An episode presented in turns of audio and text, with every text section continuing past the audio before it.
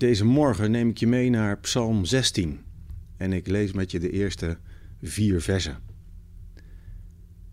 Een stil gebed van David. Behoed mij, God, ik schuil bij u. Ik zeg tot de Heer: U bent mijn Heer, mijn geluk. Niemand gaat u te boven. Maar tot de goden in dit land, de machten die ik vereerd heb, zeg ik: Wie u volgt, wacht veel verdriet.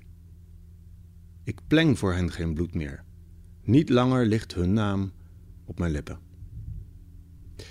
Ken je dat gevoel dat het luisteren naar muziek, het lezen van een boek of kijken naar een bepaalde film je een vertrouwd en veilig gevoel geeft? Een beetje zo'n veilige dekenervaring.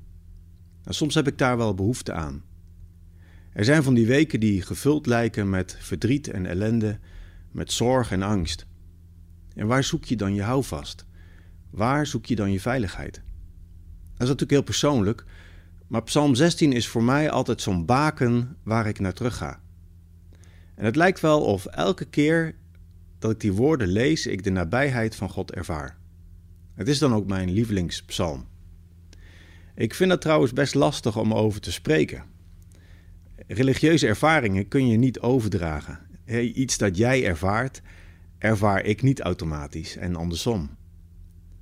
Dat maakt geloven heel persoonlijk en soms ook ingewikkeld om uit te leggen.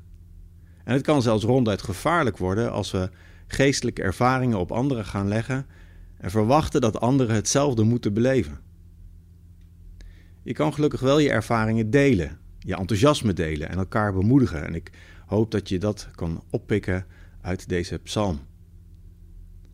Het begin van de psalm is in een heel aantal vertalingen behoorlijk verschillend. Vooral vers 2 tot en met 4 wordt heel verschillend vertaald vanwege nogal wat onduidelijkheden.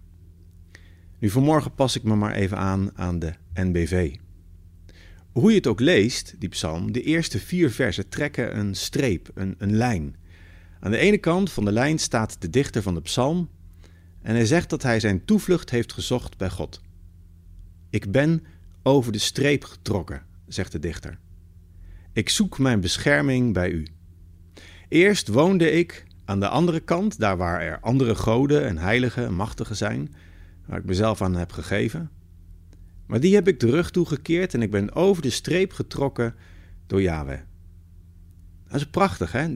Meteen in het begin van je gebed zeggen aan welke kant je staat. Je kan natuurlijk denken dat de dichter een beetje arrogant klinkt. Zo van, nou, dat doe ik allemaal niet meer. Dat heb ik achter me gelaten. Nou, ik, lees het, ik lees het veel meer als een soort bekeringservaring die in zijn dagelijks gebed terugkomt. Waarin je het nodig hebt om tegen jezelf te zeggen aan welke kant van de streep je staat. En ik weet niet of je dat kent, die, die innerlijke noodzaak om regelmatig tegen jezelf en tegen God te zeggen waar je staat. Soms kan het goed zijn om aan het begin van de dag te zeggen: Heer, ik ben de streep overgegaan ik sta aan de kant waar u me hebt geroepen. Help me vandaag daar ook te blijven staan. Geniet van je dag.